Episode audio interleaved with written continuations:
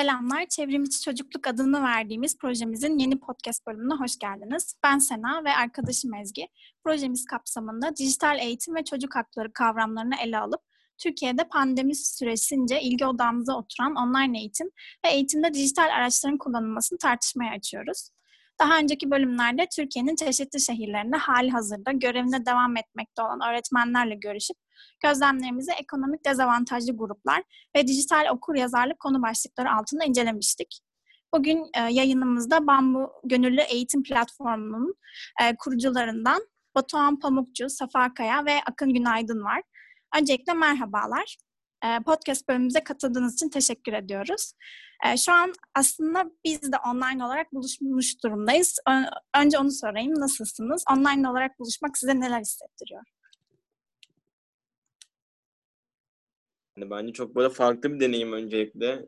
Yani çünkü daha önce biz böyle bir süreç hiç yaşamamıştık yani dünya olarak. Ama bence artık alıştık ya bu sürece. Ve bence yani eğlenceli de. Yani sonuçta çok değişik bir deneyim.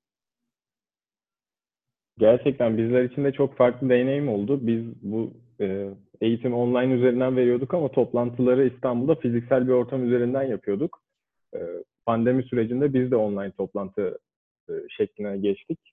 E, bizim için de farklı bir deneyim oldu. Bence çok güzel oldu. Ben de aynı fikirdeyim. Hani bu e, online'a geçişle aslında e, gidemediğimiz ya da yakalayamadığımız fırsatları bir şekilde ulaşmış olduk. Hani bazı müzeler açıldı ya da online eğitimler açıldı ve bu sayede biz de e, daha fazla e, bilgiye ulaşmış olduk bu vesileyle. Süper. Yani aslında e, online buluşmaların bir çeşit fırsat yarattığını da düşünüyorsunuz. E, biz sorulara e, şu şekilde başlamak istiyoruz. Bize Bambu'yu tanıtabilir misiniz? Bambu Gönüllü Eğitim Platformu nedir? E, kısaca açıklayabilir misiniz? Tabii ki. Ben e, Bambu'yu tanıtarak başlayayım. E, biz Bambu olarak eğitimde fırsat eşitsizliğini azaltmak amacıyla e, Ekim 2019'da yola koyulduk. E, yola çıktığımızdan bugüne e, sosyoekonomik durumu elverişli olmayan öğrencilere dijital ortam üzerinden birebir eğitim desteği sağladık. E, siz de biliyorsunuz ki geçtiğimiz aylarda meydana gelen e, küresel salgın neticesinde evden çıkamayan tüm çocuklar için e, çeşitli atölyeler düzenledik. E, atölye çalışmalarına 11 Mart'ta başladık. 11 Mart'tan bugüne e, toplamda 349 atölye çalışması gerçekleştirdik ve e, şimdi 1 Temmuz ve 15 Temmuz arasında 15 gün sürecek bir festival düzenliyoruz. Ee, sanırım festivalle ilgili detayları birazdan konuşacağız. Teşekkür ederiz e, açıklamalarınız için. Şimdi siz aslında kendinizi eğitimde fırsat eşitsizliğini azaltabilmek için e, dijital ortam üzerinde canlı ve bir yandan da ücretsiz eğitim veren bir sosyal platform olarak tanımlıyorsunuz. Peki bunu nasıl başarıyorsunuz? Yani bu işin arkasında bence ki hikayede en temelinde ekibin yani bu alana daha doğrusu bu daha doğrusu bu şey sivil toplum alanına olan ilgisi ve aslında merakı yatıyor. Ve bizim ekibimiz aslında yani gönüllülük üzerine ve sivil toplum üzerine yani böyle 3 ay kadar aslında eğitim almış bir ekipten oluşuyor. Ve bu yüzden en azından sektörü biliyoruz. Yani mesela gönüllülüğün ne olduğunu biliyoruz. Ve bu yüzden aslında gönüllülük yani mesela gönüllülüğü koordine etmekten tutun da hani bu işi sürdürülebilir kılmak ya da ne bileyim yani mesela velilere doğru bir şekilde yaklaşmak, işte işin finansını doğru bir şekilde yönetmek. Hani bunlar konusunda işte o daha öncesinde yaptığımız böyle bir buçuk yıllık aslında hazırlık sürecinde yani çok bence katkısı oldu.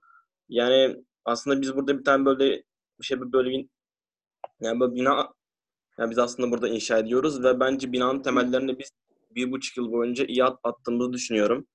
Ve bu başarı bence arkasında işte bu bir buçuk yıllık emek var. Bence. Anladım. Ee, bu gönüllülerinizde olan hazırlık sürecinden bahsetmişken e, bu konuyu biraz açmak istiyorum. Mesela ulaştığınız çocuklar ve kendi gönüllülerinizde dijital okur yazarlık sorunları yaşıyor musunuz? Eğer yaşıyorsanız bunları nasıl çözüyorsunuz? Ben şöyle bahsedeyim. Evet hani böyle sorunlar yaşıyoruz. Çünkü biz eğitimlerimize Ekim ayında başladık. Ve aslında bu kullandığımız platform Zoom üzerinden yapıyoruz görüşmelerimizi, derslerimizi, atölyelerimizi. Yeniydi o sıralar ve e, insanlar cidden e, zorlanıyordu bunda e, nasıl kullanılacağı konusunda. Biz öncelikle bir slide hazırladık herkese. Bunu gönderdik. O slide'da gönüllülerin, öğrencilerin ve aynı zamanda velilerin de e, nasıl yararlanacağı konusunda e, açıklayıcı bir şekilde metin hazırladık ve onlar orada okuduktan sonra bu sorunlar azaldı. Ama tekrar e, bazı sorunlar yaşıyorduk. Bunları da direkt birebir iletişime geçerek e, insanlarla çözmeye çalıştık ve giderek bu dijital okuryazarlık sorunları aslında azaldı çünkü insanlar e, bu sisteme adapte oldu ve ardından e, bu sorunlarla ilgili çok nadiren sorun yaşıyoruz ve hemen de çözümü kendimizde bildiğimiz için hemen önlem alarak çözümü ulaşıyoruz. Bak bunu duymak güzel gerçekten. Çünkü birçok çocuk dijital okuryazarlık konusunda sorun yaşıyor ve aynı zamanda ebeveynler de bazı sorunlar yaşıyor. Bir de mesela online olarak gerçekleştirdiğiniz için bu görüşmeleri burada çocukların ya da gönüllülerin gizliliğiyle ilgili neler yapıyorsunuz? Yani ailelerden mi rıza alıyorsunuz yoksa bu süreci nasıl yönetiyorsunuz? Biz bunu da öğrenmek istiyoruz. Bizim için gerçekten etik ilkeler e, çok önemli. E, güvenlik çok önemli. Çünkü e, hassas bir alanla çalışıyoruz Türkiye'de. 18 yaş altındaki çocuklarla çalışıyoruz. Yine festivalde de 4 ila 18 yaş arasındaki çocuklarla çalışıyoruz. Bizler için en önemli şeylerden birisi velilerin rızası. Velilerden yazılı bir izin alıyoruz. Çocuklar atölyelere ondan sonra katılabiliyorlar şunu söyleyebilirim ki genel olarak gerçekten bu konu bizim için çok önemli. Çok hı hı. üzerine kafa yorduğumuz, çok düşündüğümüz bir konu. E, Akın biraz önce bahsetti. E, bambuyu biz aslında ikiye ayırıyoruz. Yani birisi e, aslında biz temelde bambuyu bir buzdağına benzetiyoruz ve e, Ekim 2019'dan sonrası bambunun görünen kısmı. Bunun arkada 2018 yılından 2019'un Ekim ayına kadar e, gelen bir sürede bambunun görünmeyen bir e, yüzü var. E, bu tarafta biz İstanbul Üniversitesi'nde gerçekten e, kendimizi e, çok eğittik. E, danışman hocalarımız var hukuk fakültesinden, edebiyat fakültesinden. E, bu süreçte e, sürekli onlardan akıl alıyoruz ve e, bütün destekleri alıyoruz. Bu konu gerçekten bizim için de çok hassas bir konu. E, gereken neyse hepsini yapıyoruz. Peki şimdi gelecekteki planlarınızdan ve şu an yapmak istediğiniz planlardan bahsedersek 1-15 Temmuz tarihleri arasında düzenleyeceğiniz bir yaz festivali atölyeleri var. Bunu birazcık tanıtabilir misiniz? Ve size ulaşmak isteyen öğrenci ve gönüllü öğretmenlere iletmek istediğiniz bir mesaj var mı bu atölyeler üzerinden? Öncelikle ben bir konuya bir açıklık getirmek istiyorum. Şimdi biz Bambu olarak aslında çocuklara matematik öğretmeyi, daha doğrusu matematiği en iyi şekilde öğretmeyi biz amaçlamıyoruz. Aynı şekilde mesela diğer okul dersleri de ya buna benzer bir şekilde. Bizim amacımız çocukların ders kalitelerini arttırmak değil. Aslında çocukların biz hayal kurmalarını, geleceğe dair bir düşünceler olmaları için aslında biz buradayız. Yani çünkü çocuklara yani özellikle de yani mesela ihtiyacı olan çocuklara, yani mesela durumu iyi olmayan çocuklara bizim yani burada alan açmamız lazım. Onları dünyaya tanıtmamız lazım. Yani çocuğun bireysel gel yani, yani gelişimi bence her şeyden çok daha önemli. O yüzden biz yani ders bazlı çalışan değil aslında çocukla konuşma bazlı, onunla yani diyalog bazlı çalışan bir oluşumuz. Festivaldeki amacımız da bu. Çocuklarla aslında bir şey teorik olarak öğretmek değil. Aksine bir şeyleri oynayarak, eğlenerek, yani gülerek, mutlu olarak öğretmek. Biz mesela, biz mesela hep mesela bunu yani amaçladık ve hep bu şekilde gideceğiz. Yani çünkü o çocukların hayal kurmaya çok ihtiyaçları var.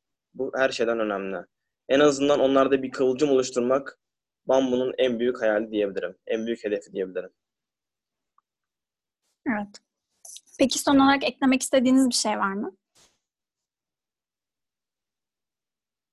Ee, Akın'ın söylediklerine ek olarak şunu söyleyebilirim. Ee, yaz Festivali'nde biz e, büyük bir çalışma yapıyoruz. Şu anda gerçekten e, arka planda çok fazla çalışma dönüyor.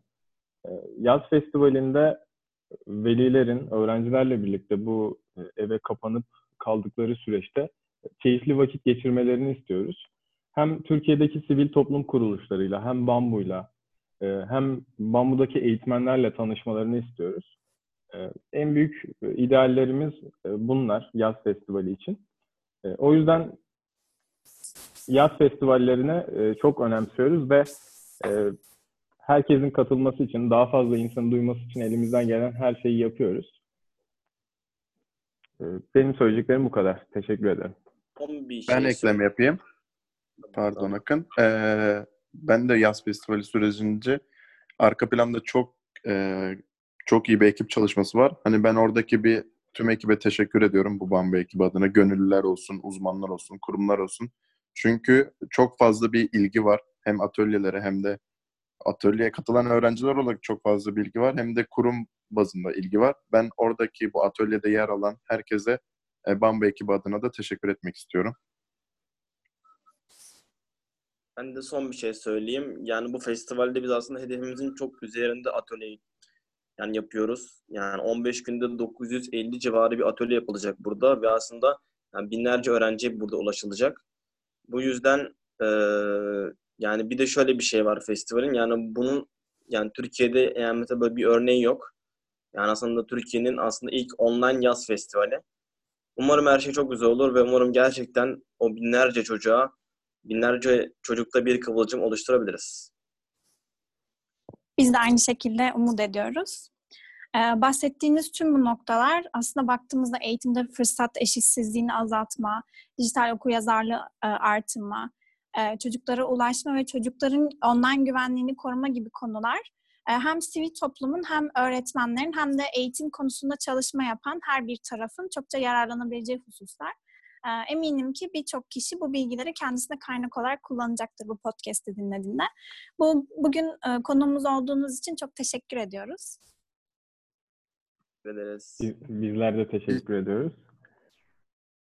Biz teşekkür ederiz bizi davet ettiğiniz için. Son olarak ben şunu söyleyebilirim. Belki dinleyenler arasında bunu merak edenler olabilir. Ee, neden bambu diyebilirler. Aslında bunu en başta söyleyebilirdik. Ee, biz eğitimi bambu ağacının hikayesine benzetiyoruz. Ee, bambu ağacı e, tohumu toprağa ekildikten sonra e, çok uzun sürelerde e, hiç bir, bir gelişme göstermeyen, kendini hiç belli etmeyen bir ağaçtır.